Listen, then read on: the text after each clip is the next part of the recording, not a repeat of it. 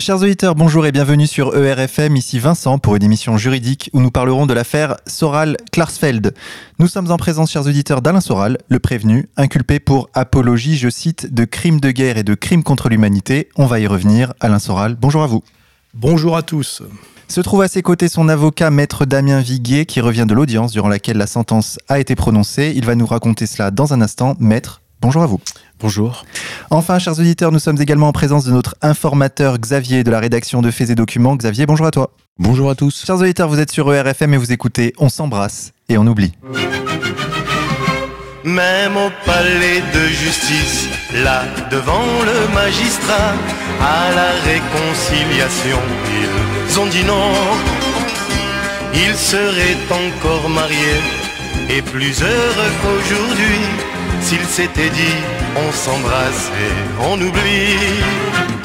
Le monde est fou, mon amour, il refuse le bonheur, mais nous on laisse parler notre cœur. Un chagrin, on s'embrasse et on oublie. Une larme, on s'embrasse et on oublie. Que la vie est jolie pour ceux qui, s'embrassent et qui oublient. Chers auditeurs, je vous informe qu'Alain Soral a perdu aujourd'hui deux procès. Le premier concerne l'affaire Panamza Caroline Fourest. Souvenez-vous, ER avait relayé un article du journaliste Panamza où celle-ci était qualifiée de désinformatrice. Pour cela, Alain Soral a été condamné pour diffamation à 500 euros d'amende et 1500 euros de dommages et intérêts. Mais c'est de la seconde affaire dont nous allons parler aujourd'hui et essayer d'en comprendre les tenants et les aboutissants. Il s'agit du fameux procès Klarsfeld autour duquel un certain nombre d'acteurs se sont exprimés. Aujourd'hui, et c'est le principe de l'émission, la parole est à l'accusé, mais avant d'entendre Alain Soral, maître, je me tourne vers vous. Le délibéré de l'appel vient d'être prononcé, vous y étiez, racontez-nous. On peut reprendre peut-être la, confirmation. Il y a eu confirmation de la condamnation euh, qui avait lieu en première instance. C'est-à-dire que le jugement a été confirmé. Bon. Et ce jugement, euh, dans un premier temps, euh, il déclarait Alain Soral donc coupable. Hein Alors, il faut voir coupable de quoi et dire juste un mot peut-être sur cette infraction qui est originale, qui est l'apologie de crimes de guerre et de crimes contre l'humanité. Et peut-être c'est intéressant de rappeler que l'incrimination de l'apologie remonte euh, aux années 1893-1894, et à l'époque il était question de, de réprimer les entreprises euh, socialo-anarchistes.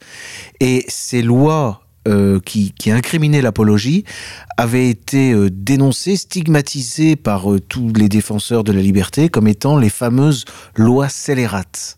Voilà. Ça, c'est pour resituer un peu le cadre. Hein. Parce qu'on a beaucoup, d'ailleurs, vu ces derniers mois à quoi les juges étaient capables d'arriver avec cette notion floue d'apologie, à propos de l'apologie de terrorisme. Bon. Donc ça, c'est déjà important de noter qu'on part avec des, des, des infractions euh, qui sont euh, extrêmement vagues. On peut, on peut rappeler aussi qu'est-ce qui m'a valu cette condamnation? Alors, Alors, sur, le, sur, le, sur le fait, j'y viens, euh, on a effectivement un, un phénomène euh, sur lequel on va, on va, on, va peut-être euh, expliquer ce qui se passe en fait. La, euh, la règle en matière juridique hein, en général devant les, en France, c'est le principe de l'intime conviction. Bon, c'est un principe très très souple. Ça veut dire que il n'y a pas vraiment de règle de preuve. On n'a pas besoin d'avoir un aveu, on n'a pas besoin d'avoir euh, il n'y a pas un code qui, liste les différentes preuves. Euh, des indices, euh, euh, des témoignages, n'importe quel document peut être considéré par le juge en France comme étant une preuve.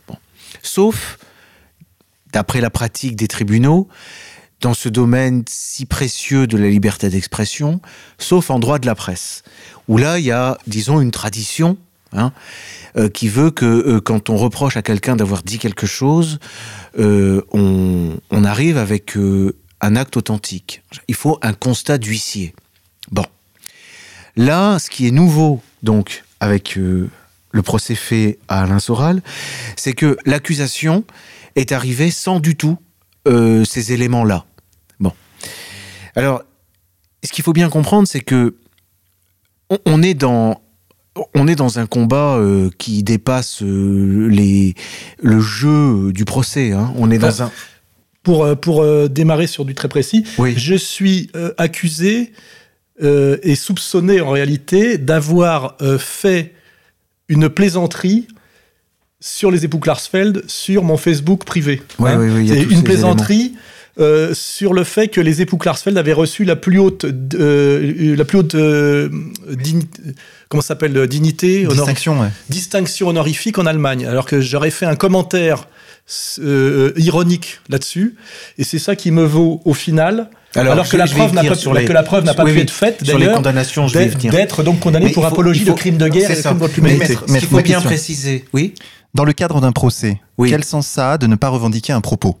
Non, alors justement, euh, ce qui est important, c'est de bien voir euh, que euh, dans une stratégie, enfin comment dire, les, dés sont, pipés euh, dès le départ. Bon, ce n'est pas au prévenu. À, celui qui est, qui est accusé de venir euh, compléter, de venir approuver, en fait, pour résumer les choses, de faire le travail de la police. Voilà. Ce n'est pas à Alain Soral de faire le travail de la police. Bien. Le, le parquet qui poursuivait euh, et la LICRA qui poursuivait n'avaient pas de preuves véritables euh, des propos qui étaient incriminés. C'est-à-dire que eux disaient qu'Alain Soral aurait écrit, on avait vu sur un compte Facebook au nom d'Alain Soral la phrase Voilà ce qui arrive lorsqu'on ne finit pas le boulot. Bien.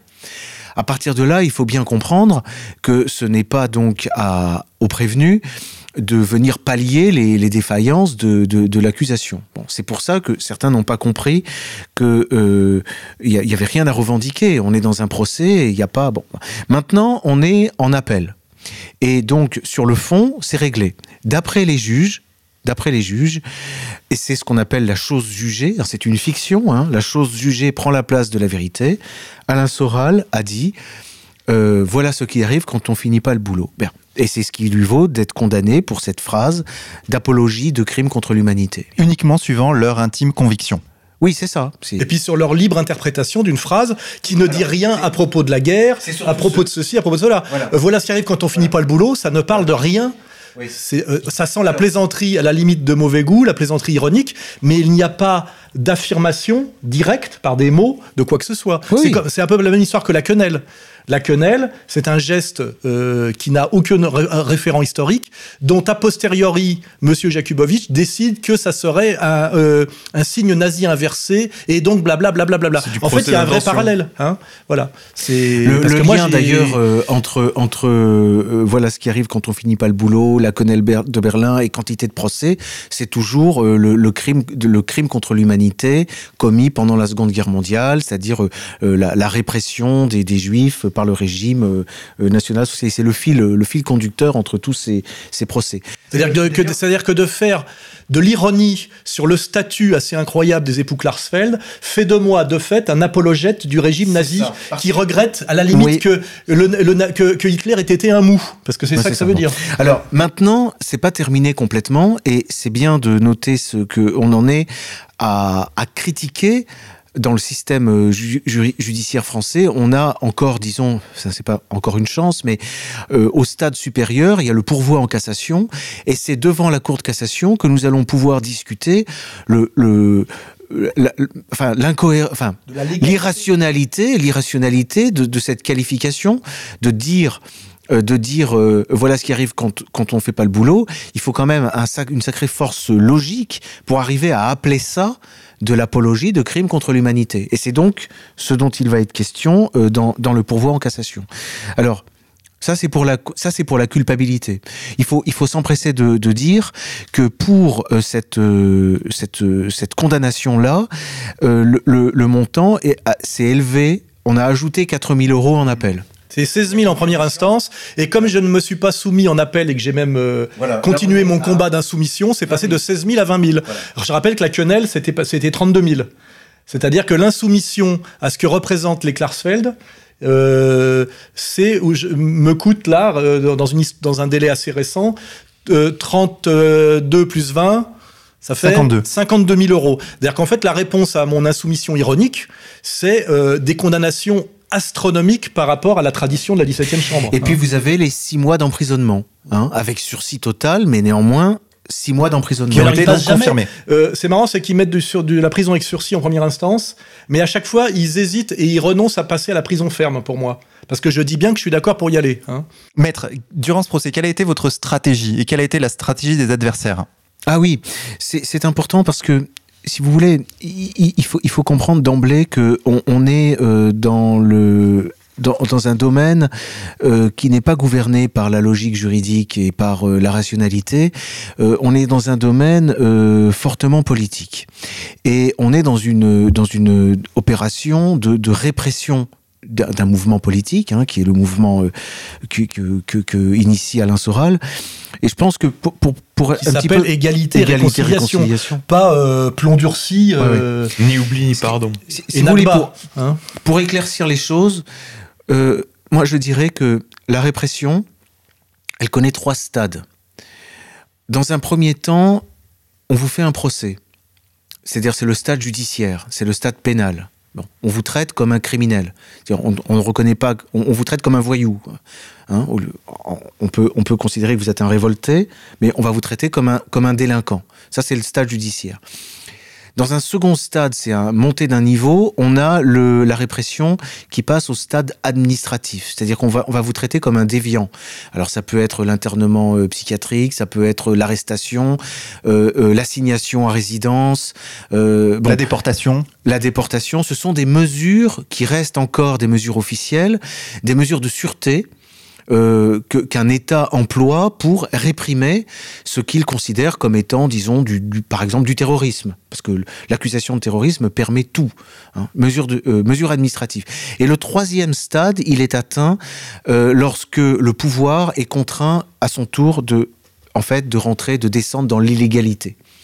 Et là, c'est ce, c'est après, c'est, ce sont les escadrons de la mort, c'est Ou la c'est le- LDJ euh, ou- qui ou pratique des, des, ce que des vous avez ratonnades vécu, sur moi déjà euh, effectivement. plusieurs Là, fois. on est dans l'égalité. Donc, faut bien resituer le panel de la, de la répression politique. Bon, quand on est dans le stade judiciaire du procès, euh, c'est un jeu pour le pouvoir. Donc, il, il, il ne croit pas réellement au sérieux de, ces accusations. Tout le monde sait très bien que euh, celui qui fait de la politique n'est pas animé par un, par un, par un, par un, désir de, de, de, délinquant. Euh, c'est, une, une passion qui anime le, le, le délinquant politique. Bon. Quand il fait un procès, et ça c'est quelque chose qu'on lit dans les manuels euh, euh, qui sont lus euh, notamment à West Point, vous savez, par les officiels de la CIA, etc. Comment on- comment on réprime une opposition politique On peut donc le faire par le procès, par le procès, mais il y a un danger. Lorsqu'on fait un procès à Alain Soral, par exemple, c'est la publicité.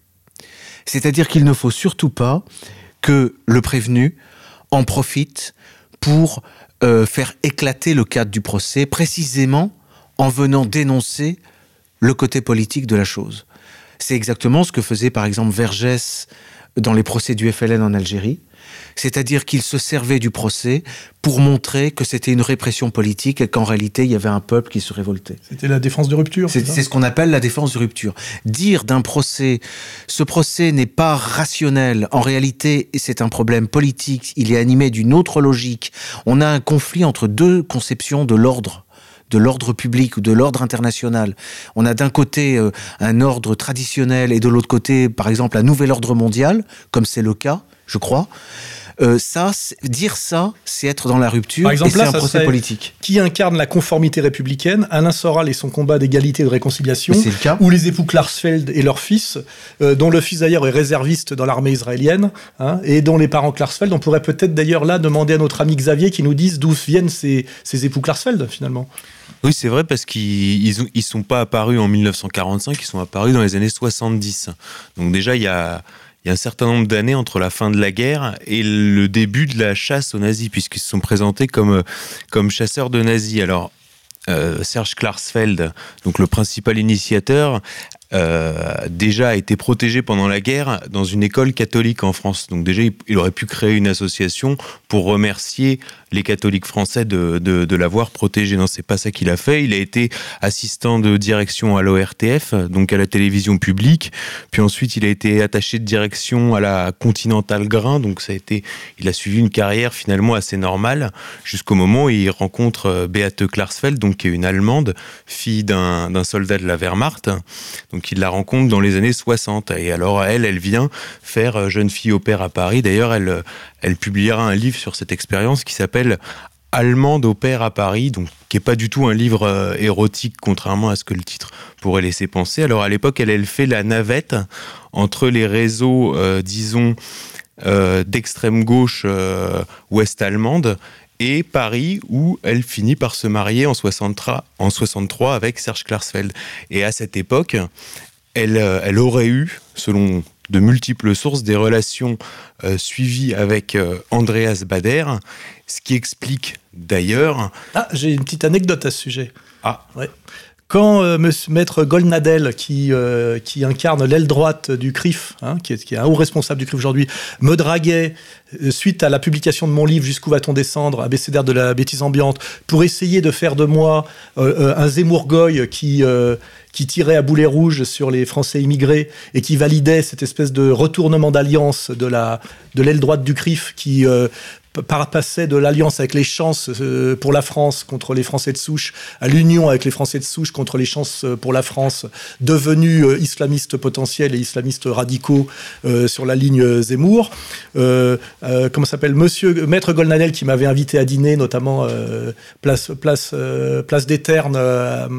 cette brasserie là qui s'appelle la, grande brasserie de la place des Ternes là, il m'avait dit en rigolant euh, outre que Askolovitch était un crétin et un hystérique, il m'avait dit que ce qui était marrant avec Arnaud Klarsfeld, c'est qu'il n'était pas le fils de son père, mais le fils adultérin de Andras Bader. Andreas Bader, donc le leader de la, fraction armée rouge. C'est marrant parce que j'ai eu la même anecdote, mais par d'autres sources.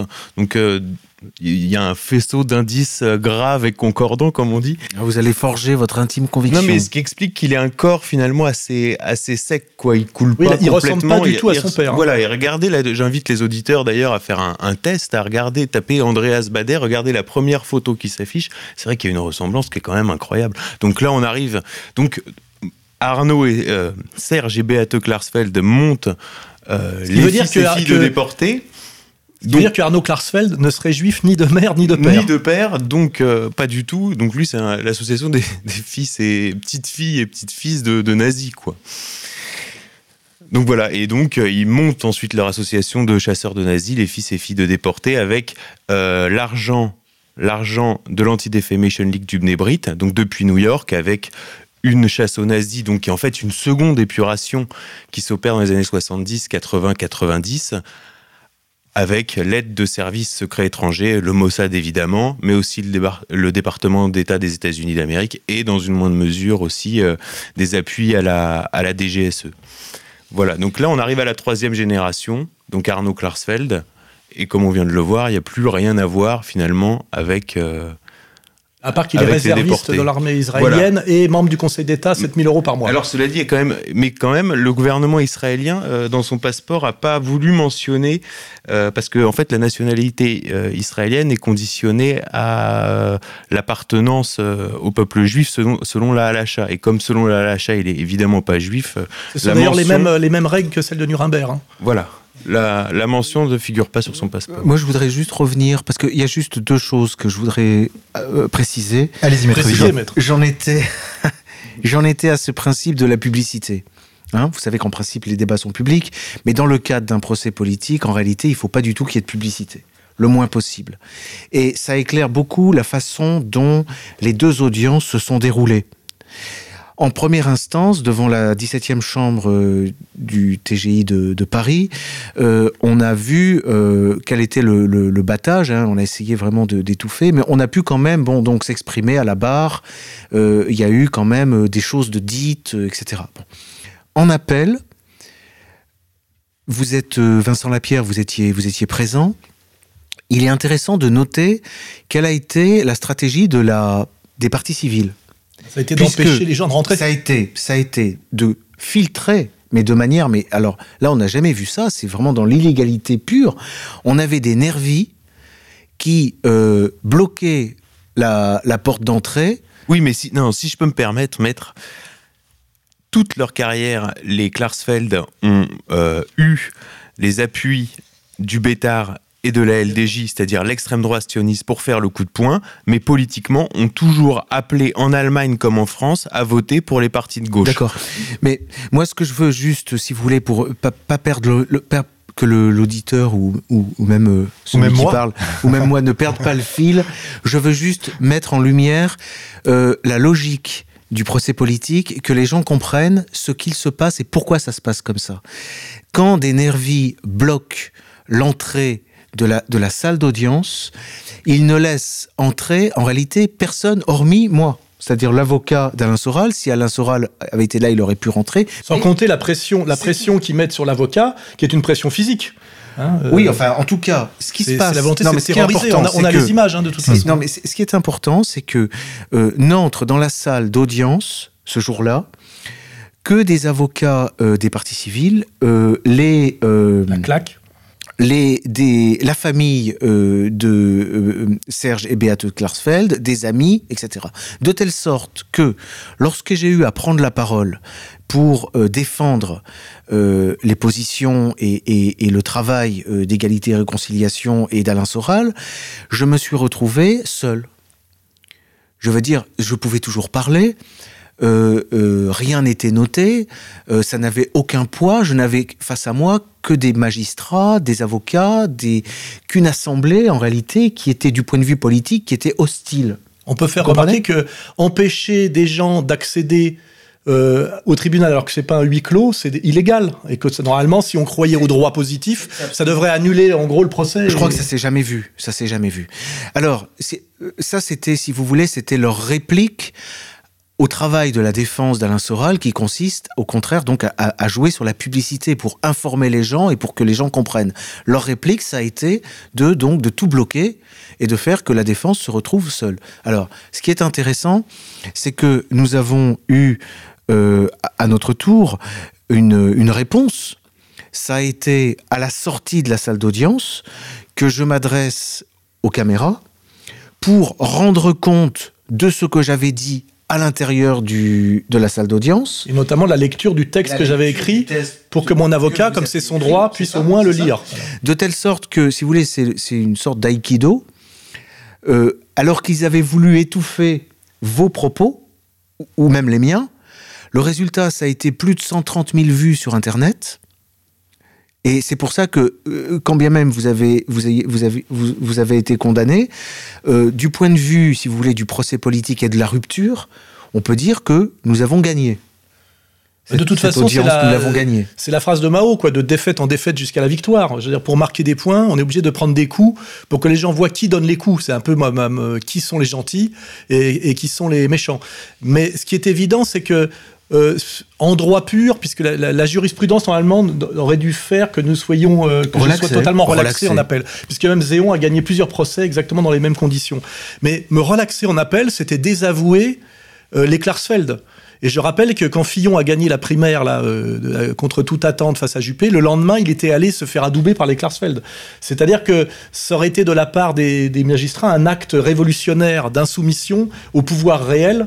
Et, euh, et c'était inconcevable. C'est-à-dire qu'en droit, je ne pouvais pas être condamné, mais quand on fait une lecture politique de la réalité du droit, non pas comme, euh, comme science exacte pour les naïfs, mais comme truc, comme machin, qui fait partie du dispositif de domination politique, il était impossible que je gagne dans les faits alors que je ne pouvais que gagner en droit. Ouais, c'est Pas ça. mal ça. C'est ça, c'est ça, c'est ça. En fait, la, la lecture logique et, et, et- et rationnelle du, du droit permet, par euh, comparaison, de démasquer l'entreprise politique. Alors pour ça, il reste la cassation, maître. Oui, alors nous, nous allons quand même aller en cassation et peut-être irons-nous aussi devant la Cour européenne des droits de l'homme. Mais disons, c'était le premier, le premier point dont je voulais parler. Et après, je peux vous laisser la parole si Alors, vous je voulez voulais faire, des petite- commentaires biographiques euh, sur les, les époux Klarsfeld ou je vous laisse ou sur euh, J'avais un commentaire à faire. l'origine des nervis Donc, on- de. On l'a bien dit tout à l'heure, la sentence est encore plus lourde qu'en première instance. Moi, je voulais rappeler les noms de ceux qui ont prononcé ce jugement au nom du peuple français. On a Sophie Portier, présidente du tribunal, Pierre Dilange, conseiller, Sophie-Hélène Château, conseiller, et Isabelle de Trintignant, avocat général. Rappelons également que les parties civiles dans cette affaire étaient la LICRA, ainsi que le couple Klarsfeld. Notons également que la procédure a été enclenchée sur signalement de la DILCRA, et que c'est le parquet qui poursuivait. Maître Viguier, j'ai une question, permettez-moi de vous la poser, une question de fond. Pourquoi Je vous permets. la mémoire de la Shoah est-elle si importante? Alors, là, vous me tendez une, une perche que je sais- saisis hein, aussitôt. Effectivement, tous ces procès euh, mènent à, en, en somme, mènent aux chambres à gaz d'Auschwitz et à la Shoah. Bon. Et à la sacralisation de la Shoah. Alors, voilà. Alors, il faut comprendre. euh, alors, c'est un domaine qui est très délicat. C'est très délicat parce que on a l'impression, euh, on est dans une, dans un, on est dans un combat à la Sun Tzu. Vous savez, c'est des terrains, euh, des terrains dangereux qui sont occupés. Quand, quand l'adversaire sent qu'un terrain est trop dangereux pour lui, il va l'occuper. Euh, et et lorsqu'un terrain est, est périlleux, il va, il va, il va nous y attirer. Euh, c'est c'est un, un problème. Je parle, je parle là de la science juridique, hein, de, de la réflexion sur ces questions-là. Actuellement, au stade où on est, la jurisprudence du Conseil constitutionnel relative notamment à la loi Guesso. Au, stade où on est, la doctrine, et je pense particulièrement à Michel Tropper, hein, qui est un constitutionnaliste. Euh, L'entretien, la protection, la défense de la mémoire de la Shoah n'est pas une fin en soi. Ça, elle a un sens. Pourquoi est-ce que tout ce qui tourne autour de la répression euh, des Juifs euh, à l'époque euh, d'Hitler, pourquoi, tout ce domaine est tellement ressenti comme important? L'argument, alors c'est là je, je reste prudent, hein, mais l'argument actuel, officiel, d'après la jurisprudence et d'après la doctrine, c'est parce que ceux qui ne respectent pas religieusement, dirons-nous, la, mémoire de cette persécution sont des antisémites. C'est de l'antisémitisme. Ça veut dire que le, le, but, c'est de lutter contre l'antisémitisme. Mais ça s'arrête pas là. Pourquoi faut-il lutter contre l'antisémitisme? C'est même pas pour défendre et protéger euh, les juifs. Ça a en réalité une, une, il y a un motif officiel. Et ce motif, on le voit notamment lorsque le Conseil constitutionnel se prononce sur les lois, les mois mémoriels en disant euh, la protection, euh, la lutte contre l'antisémitisme, ça permet beaucoup de choses que euh, la protection de la mémoire des génocides arméniens ou de la traite des Noirs ne permet pas. La raison, si je puis me permettre, il suffit de citer les propos qui, qui résument très bien le, le- le sens actuel des choses. C'est le discours de Monsieur Khalifa euh, lors du dernier dîner du CRIF. Président du Hein, CRIF. président du CRIF. Nouveau président du CRIF, auto, auto-élu, je crois. Alors, je, je voudrais, si vous voulez, vous lire cet extrait, parce que c'est exactement ça. Alors, je, je vais commenter au fur et à mesure. hein. Donc, des paroles racistes et antisémites remontent des égouts, souvent dans l'indifférence ou dans ces bulles que sont les amis Facebook. Alors là, c'est pour vous. Directement pour moi, ça. Et ces paroles détestables, il se trouve toujours des individus pour en rire, pour les approuver ou pour les justifier. Alors j'ai peur que pour les justifier, ce soit pour vos- votre défense. Voilà le moment important. Quand je prends un peu de recul, j'arrive à ce constat. Deux points. Ceux qui ont, en France, un problème avec les Juifs et Israël ont presque toujours un problème avec, alors là tenez-vous bien, la démocratie, l'état de droit et les libertés individuelles. Et inversement. C'est-à-dire quiconque a un problème, là c'est moi qui traduis, quiconque a un problème avec la démocratie, avec l'état de droit et avec les libertés di- individuelles, est presque toujours antisémite. Ça nous Voilà. fait comprendre la notion de crime contre l'humanité. Absolument. Quand on s'en prend aux juifs, on s'en prend pas aux juifs on s'en prend à l'humanité, voire même à l'humanisme. Hein Oui, il y a, y de, il y a de ça, oui. qu'une fois de plus, le juif dans cette histoire se sacrifie pour l'humanité en réalité. C'est pas pour lui qui fait tout ça. En fait, ces 20 000 euros que je vais payer, c'est pas pour les Klarsfeld, c'est pour sauver la démocratie En fait, le- que je menace. Oui, c'est ça. Exactement, exactement. Et mais ça rejoint absolument la dimension euh, politique parce que derrière ces grands mots hein, de liberté individuelle, etc. En réalité, il y a euh, un, une utopie moi je dirais un délire. Et c'est le c'est l'ordre de c'est c'est quasiment messianique. C'est-à-dire c'est euh, quand on aura éliminé le dernier antisémite c'est-à-dire le dernier ennemi de la démocratie de l'état de droit et de la liberté individuelle euh, la, la paix régnera sur terre pour pour l'éternité. Ce sera c'est le projet biblique en fait. c'est absolument c'est le millénium. Et ça explique pourquoi euh, on, on, arrive à des degrés de d'hostilité euh, tellement virulents. C'est-à-dire pour reprendre un, un, un mot de, de Marcel Gaucher qu'il attribuait, lui, euh, aux, nazis. C'est-à-dire, il expliquait euh, la Shoah, précisément, je, ne m'éloigne pas du sujet, parce qu'il l'appelait un schème eschatologique. C'est-à-dire, pour lui, les nazis, pour Marcel Gaucher, avaient l'ambition du millénium, c'est-à-dire le Reich euh, millénaire, et, où, on pourrait ajouter la, création du surhomme, et il n'y avait pas de, de prix trop cher à payer pour ce millénium. Bon, et il, il, appelle ça le schème eschatologique. Mais je crois que les nazis sont pas les seuls euh, pris euh, dans euh, un schème eschatologique. Ils ont im imité de façon inversée des gens qui avaient le même projet avant eux. Déjà, les chrétiens ont, c'est l'Apocalypse de Saint Jean, et il y a un schème eschatologique, c'est le millénium, c'est-à-dire que il y, a, y, a, y, a, une phase pendant laquelle le, le, Christ va régner avec les élus pendant pendant mille ans, et ça a été ça a été un une utopie déjà meurtrière dans le passé. Cromwell était millénariste, par exemple. Mmh. Bon, voilà. Donc on est dans, on est dans un, un domaine euh, très sérieusement irrationnel. En fait, euh, ce jugement, c'est pour me faire comprendre que quand je ricane sur le, la dimension que je peux juger hystérique de, de par exemple, de Madame Klarsfeld, oui. en réalité, je m'oppose à la paix universelle à venir. Ça, exactement. Et que euh, euh, là, euh, le tribunal a finalement fait de la pédagogie. Exactement. Une pédagogie un peu qui coûte un peu le prix des cours privés, quoi. C'est-à-dire, c'est pour que je comprenne en fait ce que je n'ai pas compris, c'est-à-dire mon ricanement ironique, en fait, entrave la venue de la paix mondiale.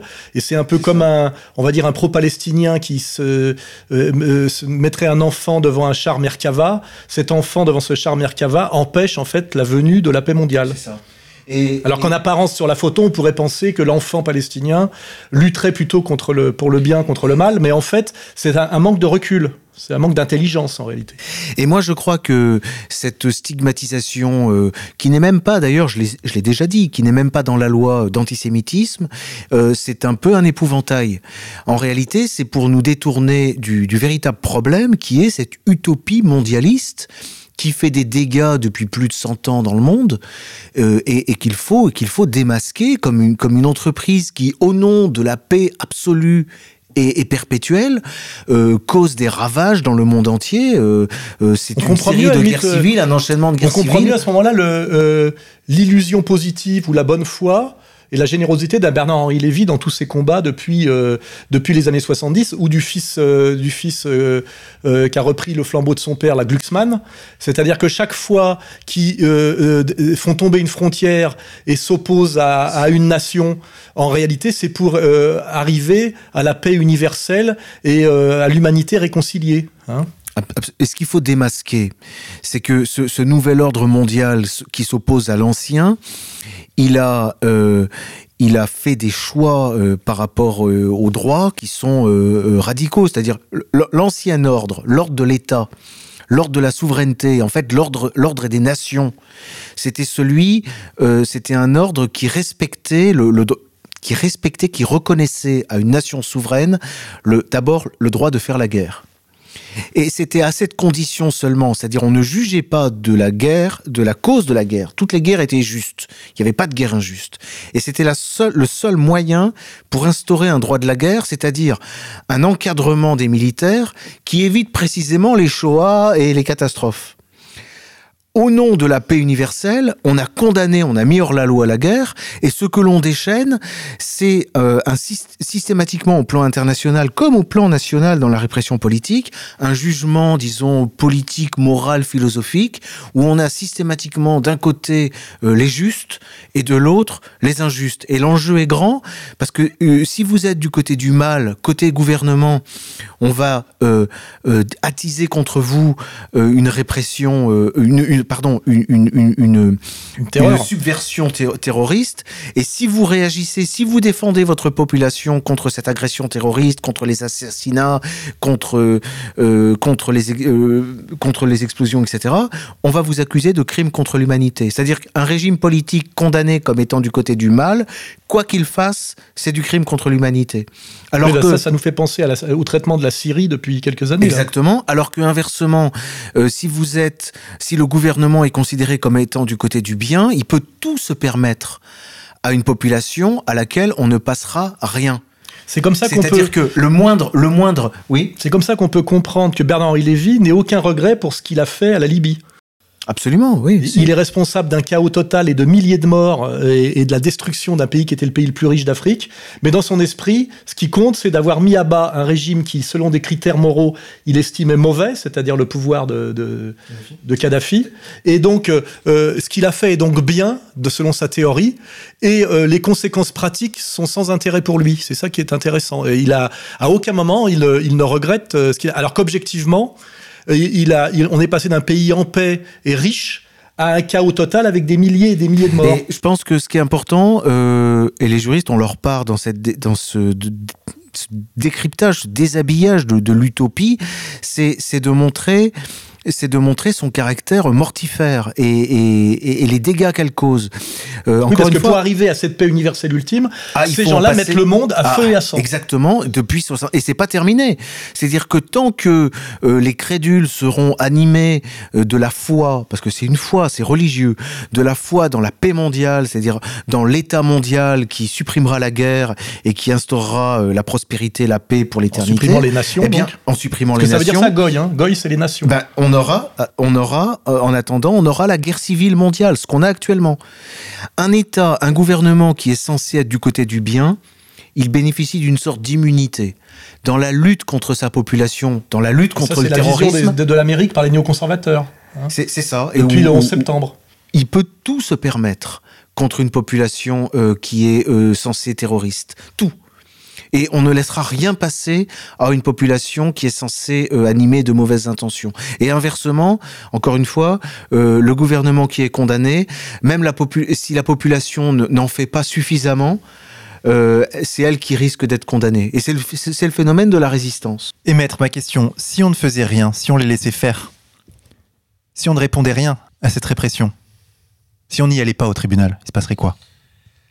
Si vous voulez, euh, dans, dans la stratégie euh, de défense, euh, on, on peut- alors là, là, vous me posez une question Bon, difficile. Déjà, je faut faire une remarque, c'est qu'il y a eu un crescendo. C'est-à-dire que au départ, les premiers procès que j'ai eu en 2004, euh, les condamnations étaient bien moindres. hein, c'était euh, 4000 euros, donc c'était des sommes euh, dix fois inférieures.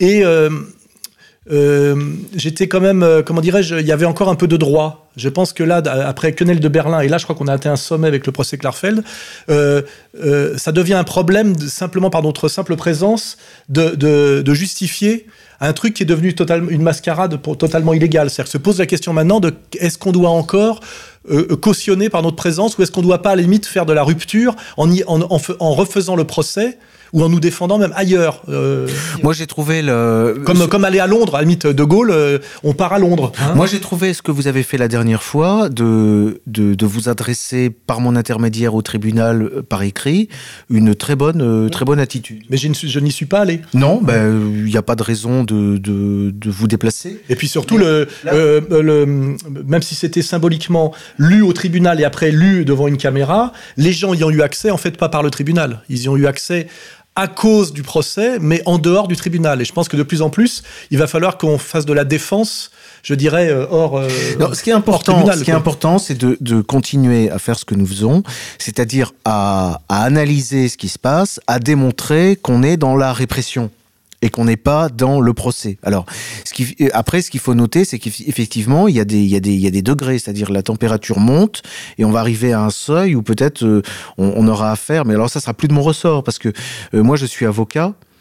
Donc je suis aussi, euh, je fais partie des gens de robe. Moi, je- quelque part, je considère que je suis aussi membre de cette cour. hein. Bon, je suis chargé de vous défendre. Mais vous êtes tenu Mais à certaines moi, je suis dans le procès. Je suis pas un militant euh, politique. hein. Donc, euh, si moi je ne vais plus au procès, bon, je, je- enfin, en tant qu'avocat, ma mission s'arrête. Mais, mais vous, en tant que prévenu, n'êtes pas obligé, n'êtes pas tenu de, de vous déplacer. Vous pouvez être représenté par votre avocat. Moi, ce qui m'intéresse, c'est de, de- Après, il y a l'idée de plus de, de- que de de ne même plus euh, ne même plus envoyer d'avocat. Je fais remarquer par exemple qu'en en, en Allemagne, quand une avocate défend les révisionnistes, elle finit par elle être condamnée condamnée. à la prison parce que défendant les révisionnistes, on, dit qu'elle valide, elle valide le vrai. truc. Mais là, là, on atteint vraiment l'ultime limite de la, de déjà, défense de rupture. C'est vrai. Mais ça me faisait penser à, à Vergès, euh, quand euh, il y avait euh, cette héroïne là de la, de la résistance, ou on dira du terrorisme algérien, je sais plus comment Qu'il elle s'appelait, qu'il a épousé après. Elle avait été condamnée à mort. Et il avait demandé, il avait fait exercer un recours en grâce. Et dans un, dans un, une interview, Vergès dit que si la sentence de mort avait été exécutée, il se serait rendu dans le, tribun- dans le, bureau du président de- du tribunal et il l'aurait abattu. Je crois que là, on est, on, on n'est plus même dans la défense de rupture, il y a un saut qualitatif et on est dans la guerre civile, quoi. Donc moi, ce que j'observe, c'est la température. C'est intéressant d'observer parce que c'est aussi un thermomètre, un procès d'observer la température. Et je note que euh, le degré d'irrationalité des procès, c'est-à-dire le degré politique des procès, il est fonction de ce que j'appellerais le degré de paranoïa auquel euh, sont arrivés euh, vos adversaires. Et, et cette euh, paranoïa, elle, est entretenue aussi sous le coup d'une pression médiatique, parce qu'il ne faut pas négliger euh, l'importance du battage médiatique. Quand vous avez toute la presse qui s'acharne contre les, les magistrats, par exemple, qui leur reproche de, qui reproche aux magistrats de ne pas réprimer suffisamment, de ne pas lutter contre l'antisémitisme ou bien, ou bien hein, mais- contre le terrorisme. Non, mais on n'en fait jamais suffisamment. Euh, ça, ça, ça, ça Mais c'est crée comme de parler une de la pression. politique pro-arabe du Quai d'Orsay. Ça, ça crée une pression. Et, et- et les moments, il faut veiller à une chose aussi, les, les, les coups, comme les, les, les, vraiment les, coups, comme par exemple le coup de Carpentras. Ça, c'est vraiment un cas d'école, parce que ce sont des, des événements qui permettent alors aux médias de faire monter la température, et il y a un, saut dans la paranoïa qui est atteint. Et un, un, exemple vraiment frappant, c'est l'affaire Charlie. L'affaire Charlie euh, s'est traduite dans les tribunaux, et encore, c'est toujours pas terminé, il y a toujours des procès qui ont lieu pour ça, par une répression de l'apologie de terrorisme qui a été invraisemblable. Donc c'est intéressant quand même de d'observer et d'analyser ce qui se passe. Ça fait partie de ça fait partie de la situation, ça fait partie du chaos et dans laquelle la France euh, la France est entraînée quoi. Et aussi, la montée du Front National euh, euh, fait monter l'inquiétude des gens qui, pensent qu'il ne faut pas que ce, mouvement majoritaire et patriote arrive au pouvoir. Et donc, leur, inquiétude les rend de plus en plus brutaux, voire même peu stratèges. hein. C'est-à-dire que je vois bien que je suis victime un peu de, tout ça. De, ma, de ma popularité, qui est su par... parce qu'à un moment donné, on voit bien que le saut qualitatif, c'est quand le Premier ministre en exercice me déclare officiellement la guerre, hein, c'était Valls. Et puis derrière, il perd la primaire aussi, ce qui est C'est important. ça, c'est une question importante. Notons, euh, Maître Viguier, qu'il y a une différence de traitement entre Soral et Dieudonné spécifiquement et le reste des justiciables. Vous confirmez? Euh, Soral euh, et Dieudonné font, font partie d'un. On peut citer d'autres personnes. Il y a Robert Forisson qui fait partie. Il y a, il y a Hervé Ryssen. Euh, on- enfin, vous n'êtes pas en brillante compagnie, hein, mais on a Vincent Renoir, on a, on a, on, on a, euh, mais, mais Jean-Marie Le Pen. Qui vient à nouveau d'être condamné pour, pour quelque chose qui avait déjà été jugé. C'est pas, c'est légal, je, je ça, parlais, je parlais de Carpentras. Je crois que c'est Carpentras qui a déclenché euh, la répression sur l'affaire du point de détail. Il y a- il y a- et su- encore récemment, il a été condamné à des sommes astronomiques Xavier, euh, toi pour qui, des raisons. euh, toi qui, qui communique avec les officines sur Carpentras, on a des infos quand même avec le recul. Ah oui, Carpentras, c'est une opération intégralement montée de- depuis l'Elysée, bien sûr. C'était Pierre, Pierre Jox qui était Voilà, derrière. hein, Exactement. où ils ont fait déterrer par un type d'extrême droite qui était recruté par la police et qui est parti avec deux comparses qui n'étaient pas au courant que c'était mandaté par les forces de police.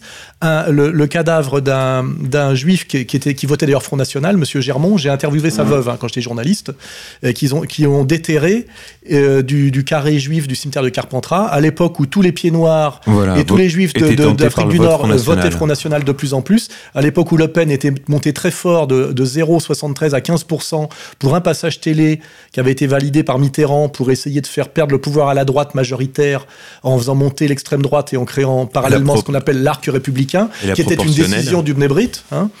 Et, euh, et, et, euh, voilà, ça fait partie des montages qui sont des montages de terreur, parce que moi ouais, j'ai été ça. le conseiller de Le Pen hein, pendant et, et sa plume, il a compris à partir de Carpentras que le, le- le régime pouvait le tuer, parce qu'en fait il était censé être protégé par les gens qui le menaçaient. Rappelons-nous qu'ils ont fait euh, après le montage de Carpentras qui a été attribué abusivement totalement au Front National, et dont d'ailleurs très bizarrement M. Fabius était au courant des détails avant même qu'il ne puisse être connu, hein, euh, euh, euh, Mitterrand a défilé en tête d'une manifestation avec un million et demi de gens, avec l'effigie de, Le Pen pendue hein, comme une poupée, un peu comme aujourd'hui les crétins du showbiz qui s'amusent à, espérer l'assassinat de Trump. hein. On voit bien cette irresponsabilité et cette, comment dirais-je, cet instinct criminel à, deux vitesses. Et là, je pense que j'en ai parlé avec Le Pen. À partir de ce moment-là, il a compris euh, que euh, irait jusqu'à le tuer s'il continuait à monter. Et Mitterrand aussi, en validant cette opération, s'est un peu excuser d'avoir aidé Le Pen à monter de 0 à 15%, et, surtout qu'il fallait pas qu'il monte à plus de 15%. Et en fait, à partir de Carpentras, il a jamais, jamais monté tellement plus haut. hein. La diabolisation a quand même fonctionné. Et à partir de ce moment-là, c'est certain que Le Pen a compris et a validé qu'il ne serait jamais qu'un un lion rugissant dans une cage dorée. C'est-à-dire que on lui laisserait, alors qu'avant, il pensait pouvoir arriver au pouvoir, et je veux dire, en toute légitimité, il avait la stature pour être euh, le, le chef d'État français et son opposant aurait dû être Bernard Tapie. C'était deux patriotes français intelligents avec une forte légitimité populaire qui n'étaient pas issus des milieux maçonniques et de la grande bourgeoisie euh, ni, euh, ni de, la communauté de lumière. Et on voit bien que Carpentras a eu toutes ses fonctions en même temps. hein. Ça a été la fin du destin national de Le Pen, c'est Carpentras en réalité. Non, mais la, logique de ces condamnations, c'est toujours, euh, c'est toujours le soupçon d'antisémitisme. Euh, ce que vous dites euh, n'est pas important. Ce que, nous, ce que nous voyons, c'est ce que vous ne n'osez pas dire. Vous, vous, le crime d'arrière-pensée. le crime d'arrière-pensée systématiquement, et, et ça, la jurisprudence de la Cour de cassation permet aux juges de faire ça. C'est-à-dire que les puis- allusions suffisent. Et puis aussi ce que, ce que Gilad appelle le, le syndrome pré-traumatique. C'est-à-dire, en fait, euh, on vous soupçonne d'être méchant et donc on vous frappe parce que vous auriez pu avoir l'idée peut-être un jour d'être agressif. Donc en réalité, euh, quelqu'un vous agresse alors que vous n'avez rien fait, mais prétend en fait qu'il ne fait que se défendre. C'est-à-dire que là, on est très au-delà de ce qu'on appelle le... le- C'est la guerre préventive. oui, bah c'est Kouchner, hein, euh, c'est- mais c'est Esther hein, déjà, hein, c'est Esther, hein, Mmh, c'est- c'est bien dans la logique juive fondamentale.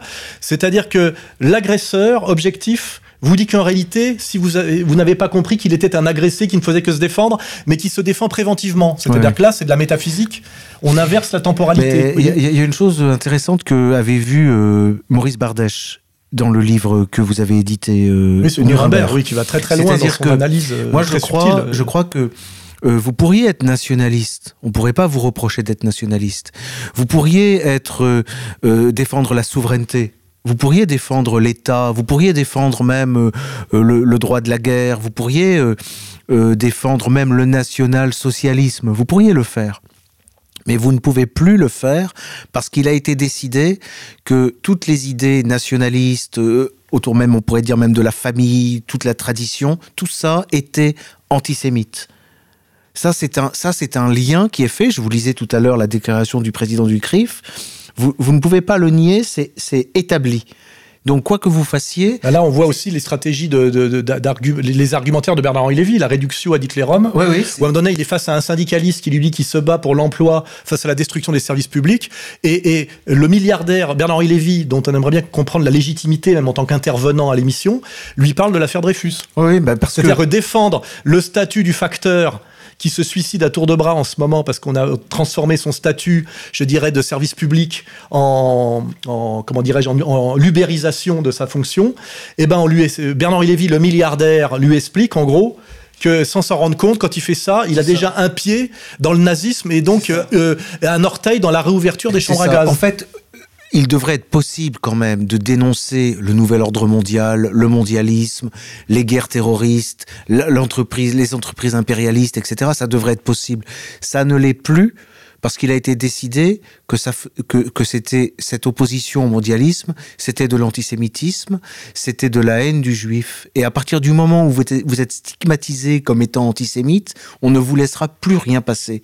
Quoi que vous disiez, on y verra un- une expression de, de la haine. Si, on peut faire ce qu'on appelle teshuva, comme beaucoup de, de- de types d'extrême droite, donc antisémites des années 60-70, qu'on retrouve dans le haut personnel politique, dont la plus belle figure est le, le maire du 16e arrondissement, Goasgen. Goasgen. Dès lors que, que ces gens-là sont passés au, au sionisme intégral, et d'autant plus intégral qu'il y a on a des dossiers sur eux, euh, on ne leur rappelle jamais leur passé. En réalité, euh, euh, le, patron de, de, l'IB et de, de l'ancien Nouvel Ops, comment il s'appelle Mouchard. Euh, Geoffrin. Geoffrin est, est le fils d'une d'une famille qui est à l'extrême droite de l'extrême droite. Jamais on Du ne lui rappelle ça. de Euh, euh, euh, notre président de la République, euh, François Hollande, son père fait partie de l'extrême droite OAS hein, et était proche de Tixier-Vignancourt. Je veux dire, les gens qui contrôlent les médias en France, on n'a pas besoin d'aller plus loin, ne vous sortent jamais votre passé honteux si vous avez rallié la cause. Et alors, il y, a- il y a une dimension aussi, euh, peut-être qu'il faut pas qu'il faut pas négliger. Euh, euh, Quelqu'un me faisait observer euh, la, la terreur aussi. C'est-à-dire qu'il y, y a des gens qui, qui se maintiennent au pouvoir, qui exercent le pouvoir directement ou indirectement, aussi sous le coup de la terreur. Il n'est pas impossible que toute cette classe politique euh, tellement unanime sur toute une série de sujets soit sous le coup de la menace. C'est-à-dire qu'en fait, il y a- il y, a des menaces physiques. Je crois euh, que d'ailleurs, euh, sur, sur les gens ou sur leur famille. Je crois que Xavier, euh, t'avais pas une anecdote, toi, puisque euh, qui nous a été, euh, je crois que c'est pas Stéphane Blais qui t'a raconté une anecdote?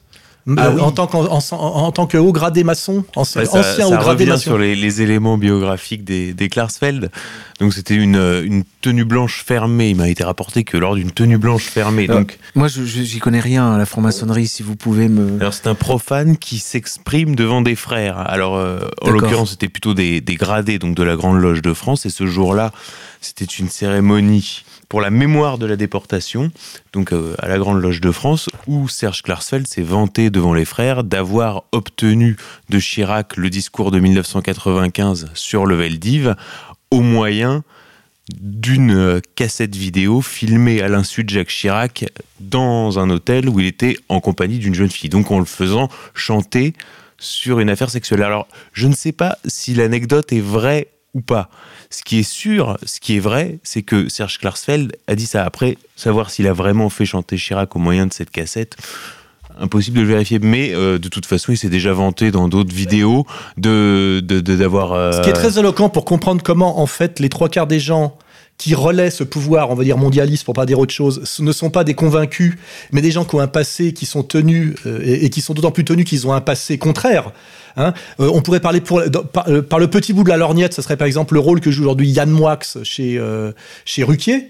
Parce que Yann Moix vient du révisionnisme militant. hein. Il était, il avait pour nègre euh, Paul-Éric Blanru, qui était jusqu'à il y a pas très longtemps d'ailleurs le bras droit de M- Monsieur Forisson. hein. et, et Yann Moix, c'est l'obligé et le protégé de Bernard-Henri Lévy. Donc Bernard-Henri Lévy sait très bien qui est Yann Moix. Et si on remonte encore plus haut, là pour prendre le grand bout de la lorgnette, François Mitterrand, quand il n'a plus obéi intégralement à, à tous ces gens qu'il avait amenés dans son sillage, hein, c'est-à-dire en fait tous les, les Ashkénazes et les séfarades qui sont montés de façon vertigineuse dans le, dans le, dans le, le- pouvoir français à partir de, de son élection. Quand il n'a pas obéi justement au moment de la, la responsabilité de l'État français dans le Veldiv, qui était rompre avec le pacte de réconciliation nationale qui avait été signé euh, euh, après-guerre, euh, il s'est fait rappeler sa Francisque, que tout le monde connaissait, hein, c'est-à-dire il s'est- fait rappeler sa Francisque par euh, les Georges-Marc Benamou et les choses comme ça, alors que cette Francisque était, était dénoncée par les, les- les médias d'extrême droite depuis toujours. C'est-à-dire qu'à un moment donné, on fait monter des gens euh, alors qu'ils ont des casseroles, on a des dossiers sur eux pour qu'ils obéissent d'autant plus. Et quand ils cessent d'obéir, on les menace et s'ils ne se soumettent pas, on les humilie et on les punit. Et je pense que par exemple, ce qui est reproché à quelqu'un comme moi, c'est que j'ai pas de casserole. Par exemple, c'est-à-dire que en réalité, ce qui veut dire que le pouvoir de domination qu'on va appeler mondialiste se méfie des gens qui ont les mains propres. hein, des, purs. Et c'est pour ça qu'à un moment donné, par ce système de domination, on n'a plus, on plus à- à un haut niveau que des soumis qui sont en fait en plus des gens qui ont, commis des choses graves. Parce qu'en fait, les gens qui peuvent garder leur quant à soi parce qu'ils n'ont pas de casserole ne sont pas totalement euh, euh, manipulables et ne sont pas euh, susceptibles d'être totalement soumis. Et c'est ça qui, qui pourrait expliquer la catastrophe de nos élites actuelles.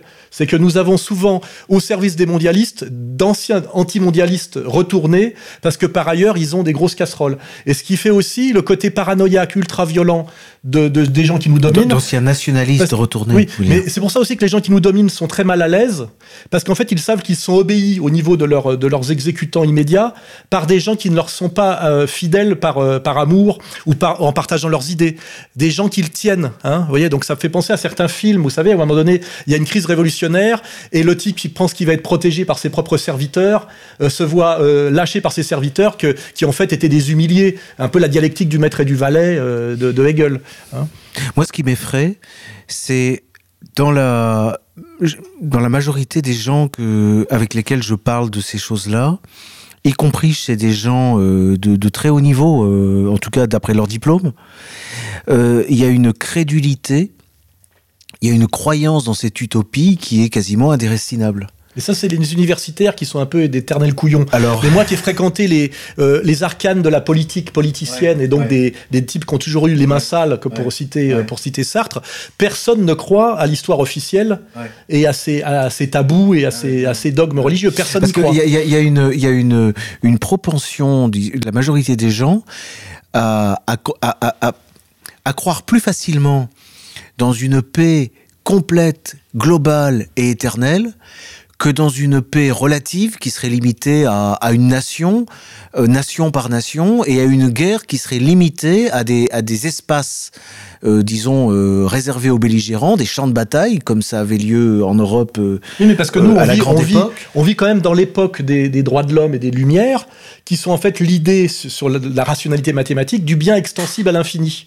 Donc ça veut dire que cette logique, euh, une nation, c'est quand même euh, la nation ne sera une nation de paix que quand elle correspondra à la totalité de l'humanité. C'est ça. Donc on est, on est, on est quand même dans la séquence historique et épistémologique et philosophique des lumières, c'est-à-dire de de- d'essayer de mettre les valeurs euh, morales et humaines en adé- euh, sur le modèle des mathématiques. C'est-à-dire euh, euh, l'idée, c'est un peu l'idée de, de l'Europe. Hein. L'Europe, c'est l'idée que Ah l'Europe ben, doit être L'Europe est comme complètement un, dans un- le projet un mondialiste. espace mathématique euclidien Ouais. et, et plan.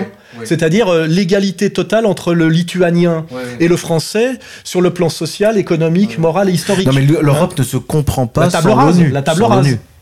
Tu sais que la table rase, c'est un espace euclidien, si tu réfléchis bien. C'est un espace plan où là tout est, tout est équivalent. Tu vois ce que je veux dire? Alors que la, réalité est une réalité topologique, c'est-à-dire il y a des montagnes, il y a des vallées. Euh, en réalité, euh, euh, on est dans une idée d'égalité.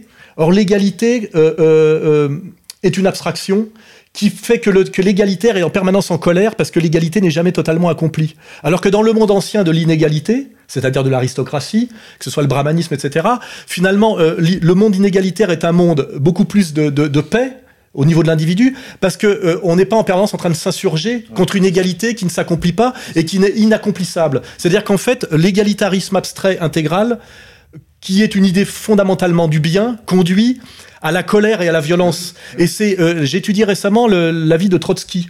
On fait toujours passer Trotsky pour le gentil par rapport à Staline. Or, c'est le fondateur de l'armée rouge et c'est celui qui a théorisé, euh, en pensant d'ailleurs prendre la suite de Robespierre, la terreur comme stratégie politique, c'est-à-dire fusillons. On ne fusille jamais assez. C'est un assassin avec les mains couvertes de sang. Mais jusqu'au bout, D'ailleurs, les trotskistes, euh, avec son, en plus, sa, théorie, notre morale est la leur, c'est-à-dire qu'on a le droit à l'immoralité quand on a un but moral.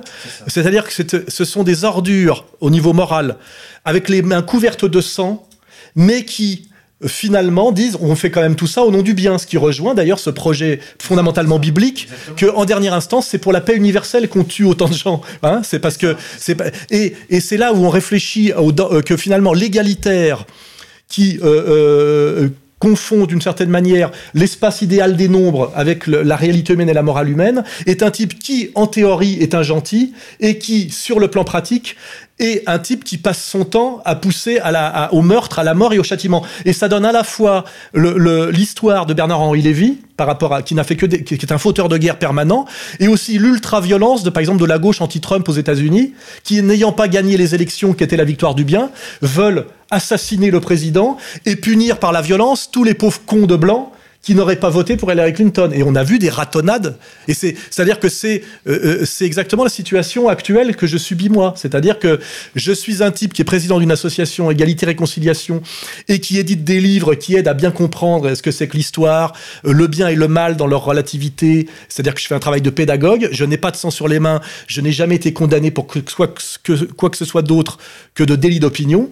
Je suis en permanence agressé et menacé par des gens qui défendent euh, un pays qui est en guerre permanente. Euh, C'est-à-dire que euh, cette incroyable abstraction du bien, permet, sur le plan pratique, une inversion totale. hein. C'est-à-dire que effectivement, le, et ça rejoint d'ailleurs le- le- le- la, vision du monde de George Orwell sur le principe de la novlangue, c'est-à-dire le bien c'est le mal, hein, le méchant c'est le gentil, etc. Et on en est totalement là aujourd'hui, et- et d'autant plus là qu'on est à un moment donné où le peuple euh, dans une élection qui a lieu dans quelques semaines, pourrait peut-être voter pour la reprise en main de son destin sur des critères de, effectivement, plein emploi, paix civile, fraternité, etc. Et ils sont déclarés euh, euh, d'extrême droite, alors qu'ils sont la majorité du peuple de France officiellement aujourd'hui statistiquement. C'est-à-dire qu'aujourd'hui, le peuple de France serait majoritairement d'extrême droite. Et les gens qui voudraient lutter contre cette, ce danger fasciste sont une infime minorité qui se euh, en général que de valeurs sur le plan religieux ou même euh, national, c'est-à-dire Israël et l'Ancien Testament, qui, conduisent en, pratique à de la violence permanente et à de la haine systématique et pratique. hein. C'est-à-dire qu'aujourd'hui, vous avez raison, on est à un croisement. Est-ce que est-ce qu'on continue dans la, la guerre civile mondiale, la guerre totale et le chaos euh, au nom d'une paix globale, mondiale, éternelle?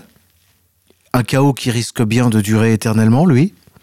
Ou bien est-ce qu'on se satisfait d'une paix euh, relative, agrémentée de guerres relatives est-ce qu'on en dans rabat un monde, peu Est-ce dans qu'on en un peu oui, dans- et dans un monde, c'est ça, on en rabat un peu et, et on admet qu'il y a une hostilité entre des grandes entités euh, politiques qui s'appellent les États et dans un monde multipolaire euh, avec un équilibre euh, en perpétuelle recherche. euh, Bah, ça, c'est l'élection de Trump. c'est c'est c'est Trump a dit l'élection. Je ne suis pas là pour représenter le monde. Et c'est aussi le Je bras de fer. modestement représenter l'Amérique. Et c'est aussi le bras de fer qui se déroule en Syrie depuis 2011, c'est-à-dire avec euh, euh, la Chine, avec la Russie, euh, et ce, bras de fer contre... Ça nous permet de comprendre pourquoi, bien que Trump prétend être plus sioniste que tous les sionistes, les juifs d'élite qui ont bien compris quel était leur destin, hein, le destin biblique, hein, même s'il est sécularisé, c'est-à-dire les Attali, les Minc, les BHL, ont une haine inexplicable pour le commun des mortels pour Trump.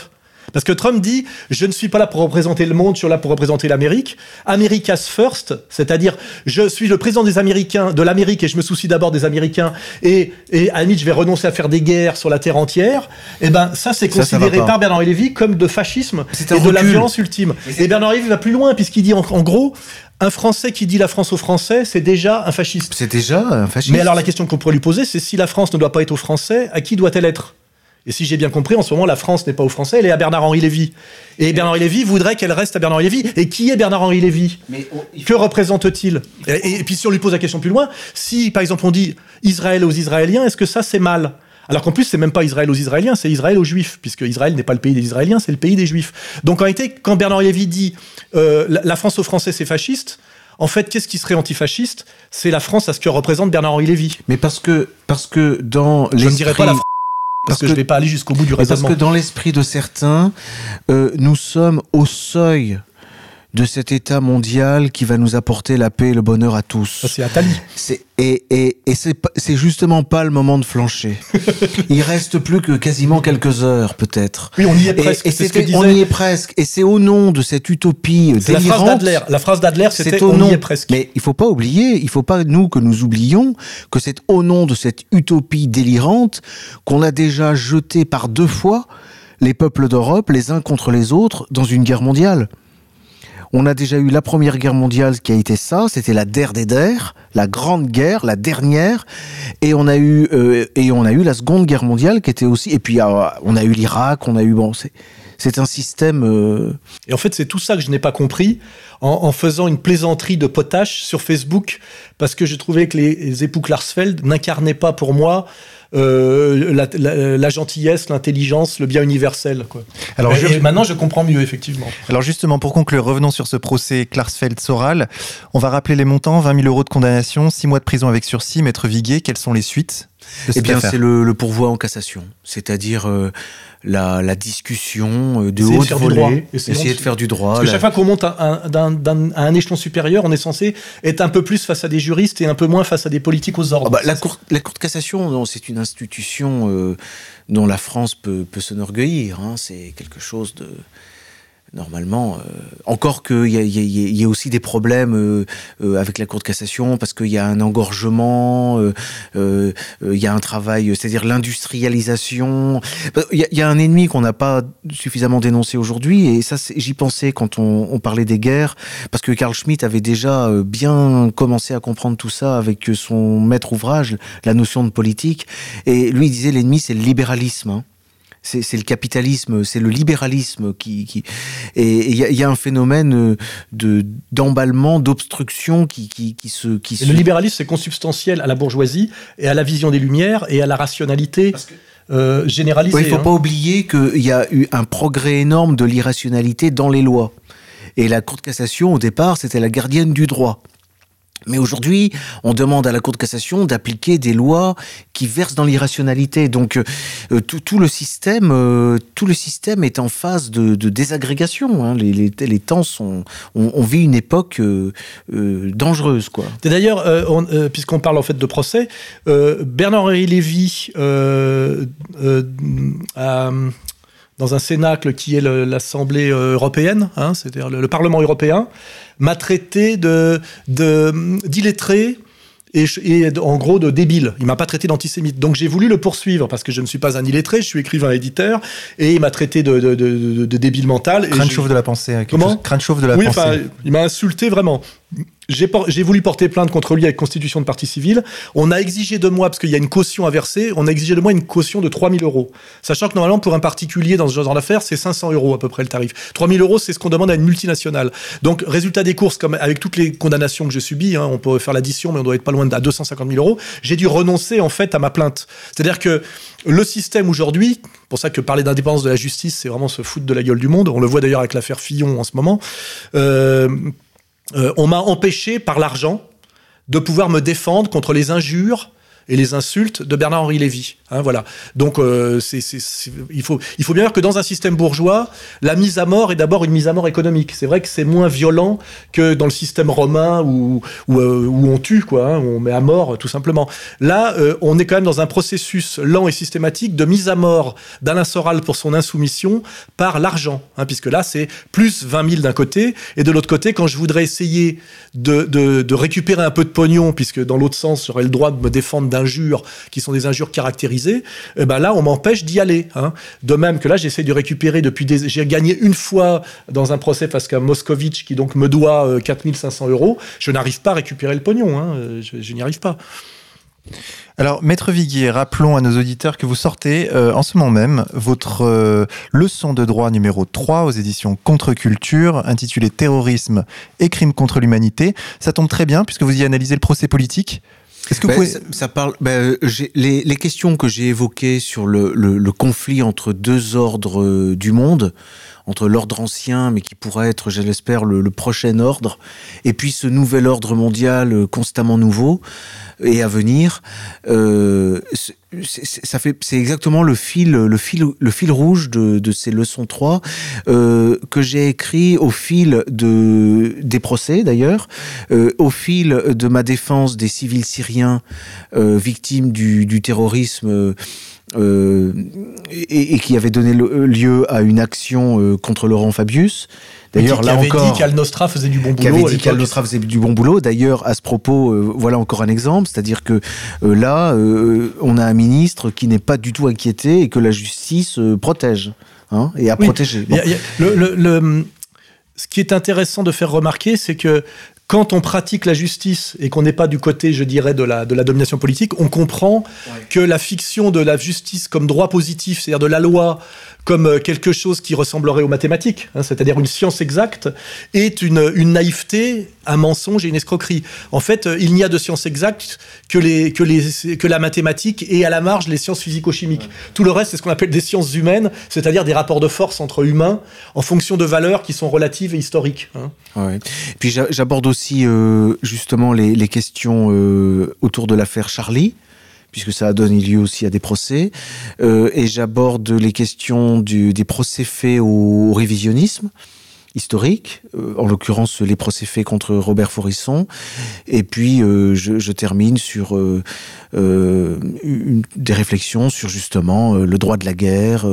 ça prolonge en fait toutes les réflexions géniales de Carl Schmitt qui est euh, qu'on qu essentiellement... qu lit très peu en France et qu'on n'étudie pas parce que je me rappelle qu'un Emmanuel Todd qui n'est pas un imbécile que, a traité Carl Schmitt de nazi c'est-à-dire qu'il n'a rien compris au génie schmittéen euh, qui est en fait de la philosophie et du, et du ju de, de, un juriste philosophe et un juriste historien, c'est-à-dire de euh, une voie qu'on connaît pas très bien Alors, en France. Il y a aussi dans l'université un travail qui consiste à faire peur et à, et à, éloigner les étudiants de la lecture de Carl Schmitt. Le seul finalement qui en a leur faisant peur. Alors les seuls qui ont repris Carl Schmitt, c'est Léo Strauss, c'est-à-dire ça nous amène ça. aux néoconservateurs et aux, aux, types qui sont passés du trotskisme à la à l'extrême droite américaine. C'est-à-dire qu'on interdit la compréhension et la lecture de Carl Schmitt pour nous, mais par contre nos, nos maîtres, ceux qui sont sur la logique justement de la domination mondiale, eux sont tous des lecteurs de Carl Schmitt par la médiation de Léo. D'ailleurs, je termine, je termine sur, la, sur deux œuvres, deux auteurs importants, donc Carl Schmitt et euh, Maurice Bardèche. Oui, parce que Avec Maurice Bardèche avait tout compris Les aussi. deux maîtres livres de ces questions, pour moi, c'est le, le, Nuremberg de Maurice Bardèche. Nous rééditons.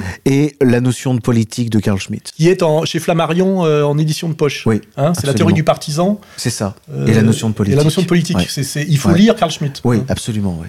Leçon de droit numéro 3, terrorisme et crime contre l'humanité, 12 euros aux éditions Contre-Culture pour euh, 130 pages. J'ajoute qu'il existe une version audio. J'allais en parler. La version audio. J'ai lu dans un et de façon euh, vraiment euh, professionnelle. Euh, un gros travail, euh, gros travail de lire. Techniquement, le... c'est euh, ce qu'on peut faire de mieux. Hein, ça s'est fait en studio. Euh, J'ai procédé à la lecture euh, de tout l'ouvrage. Donc il y a la version audio. Audio, 9 euros sur le site contreculture.com. J'ajoute qu'un autre livre est sorti, Pierre Berger, censeur, l'affaire Dialogue désaccordé, où là c'est la retranscription de ce qui s'est dit au tribunal. Alors là, c'est on est dans le cadre de la défense de rupture euh, qui vise à rendre public et à informer. Euh, le public de, de, de, la répression qui a lieu en faisant ce qui se fait dans ces domaines-là particulièrement, en, en, faisant un compte rendu exhaustif de tout ce qui s'est dit au procès grâce, c'est un travail collectif, grâce aux militants Hein, qui m'ont aidé et qui ont retranscrit, qui ont en, retranscrit sténo. en sténo tout ce qui s'est dit, y compris, y compris les discours tenus à l'audience par Alain Soral. Donc là, justement, ça me permet un rebond. Sachant qu'on avait fait ça, au procès Klarsfeld, les nervis de la LDJ ont empêché physiquement nos gars de rentrer pour qu'ils ne puissent pas prendre le, le, le procès en sténo et qu'on ne puisse pas, pas dire tout ce qui s'était dit. C'est-à-dire qu'on voit très bien aujourd'hui qu'effectivement, quand on, a, on tente de faire que le procès public soit réellement public, derrière l'ennemi qui ne veut pas qu'on sache, en fait, l'ennemi ne veut pas qu'on qu sache, euh, et ben derrière, ils, ils, ils, ils, et ben ils envoient des nervis et ils empêchent les types de rentrer. Parce que si, si c'est passé, passé au procès Carfel, les types qui étaient venus, les sténographes qui étaient venus noter en sténo ont été empêchés physiquement de rentrer par des gens euh, qui normalement ne, ne, sont des purs délinquants sur ce moment-là. Hein. Euh, je fais remarquer d'ailleurs que pareil, j'ai dans la vidéo que j'ai mis en ligne euh, qui circule encore sur qui sont réellement les époux Klarsfeld, Monsieur Klarsfeld est un criminel revendiqué. Il, a, il, il, il se vante d'envoyer des colis piégés aux gens qu'il n'arrive pas à atteindre personnellement, euh, ce qui normalement tombe sous le coup de la loi. Je, mais mais d'un seul coup, effectivement, comme c'est un combattant du bien. Il l'a fait pour le bien. Hein. tout, est permis, que... tout est permis aux combattants du bien et rien ne sera euh, laissé passer euh, de, de, des agissements du, combattant du mal. On, ne lui passera rien. Le monde est fou, mon amour, il refuse le bonheur, mais nous on laisse parler notre cœur. Un chagrin, on s'embrasse et on oublie. Une larme, on s'embrasse et on oublie que la vie est jolie pour ceux qui, qui s'embrassent et qui oublient. Chers auditeurs, c'est la fin de cette émission. Merci de l'avoir suivie. Si elle vous a plu, n'hésitez pas bien sûr à la partager sur les réseaux sociaux. Alain Soral, merci beaucoup. Merci à vous tous. Maître Viguier, merci. Et Merci. Xavier. Donc, on sera amené à faire une émission juridique une fois par mois, Maître Viguier? Ben écoutez, je suis euh, à votre disposition. euh. Donc, chers auditeurs, nous nous retrouvons le mois prochain. Nous allons nous quitter en musique sur les notes de Stéphane Blé. Son album Figure libre est disponible sur contreculture.com. Il joue pour nous aujourd'hui un morceau d'Alexandre Scriabine, Étude, opus 2, numéro 1. Bonne écoute à tous et à bientôt.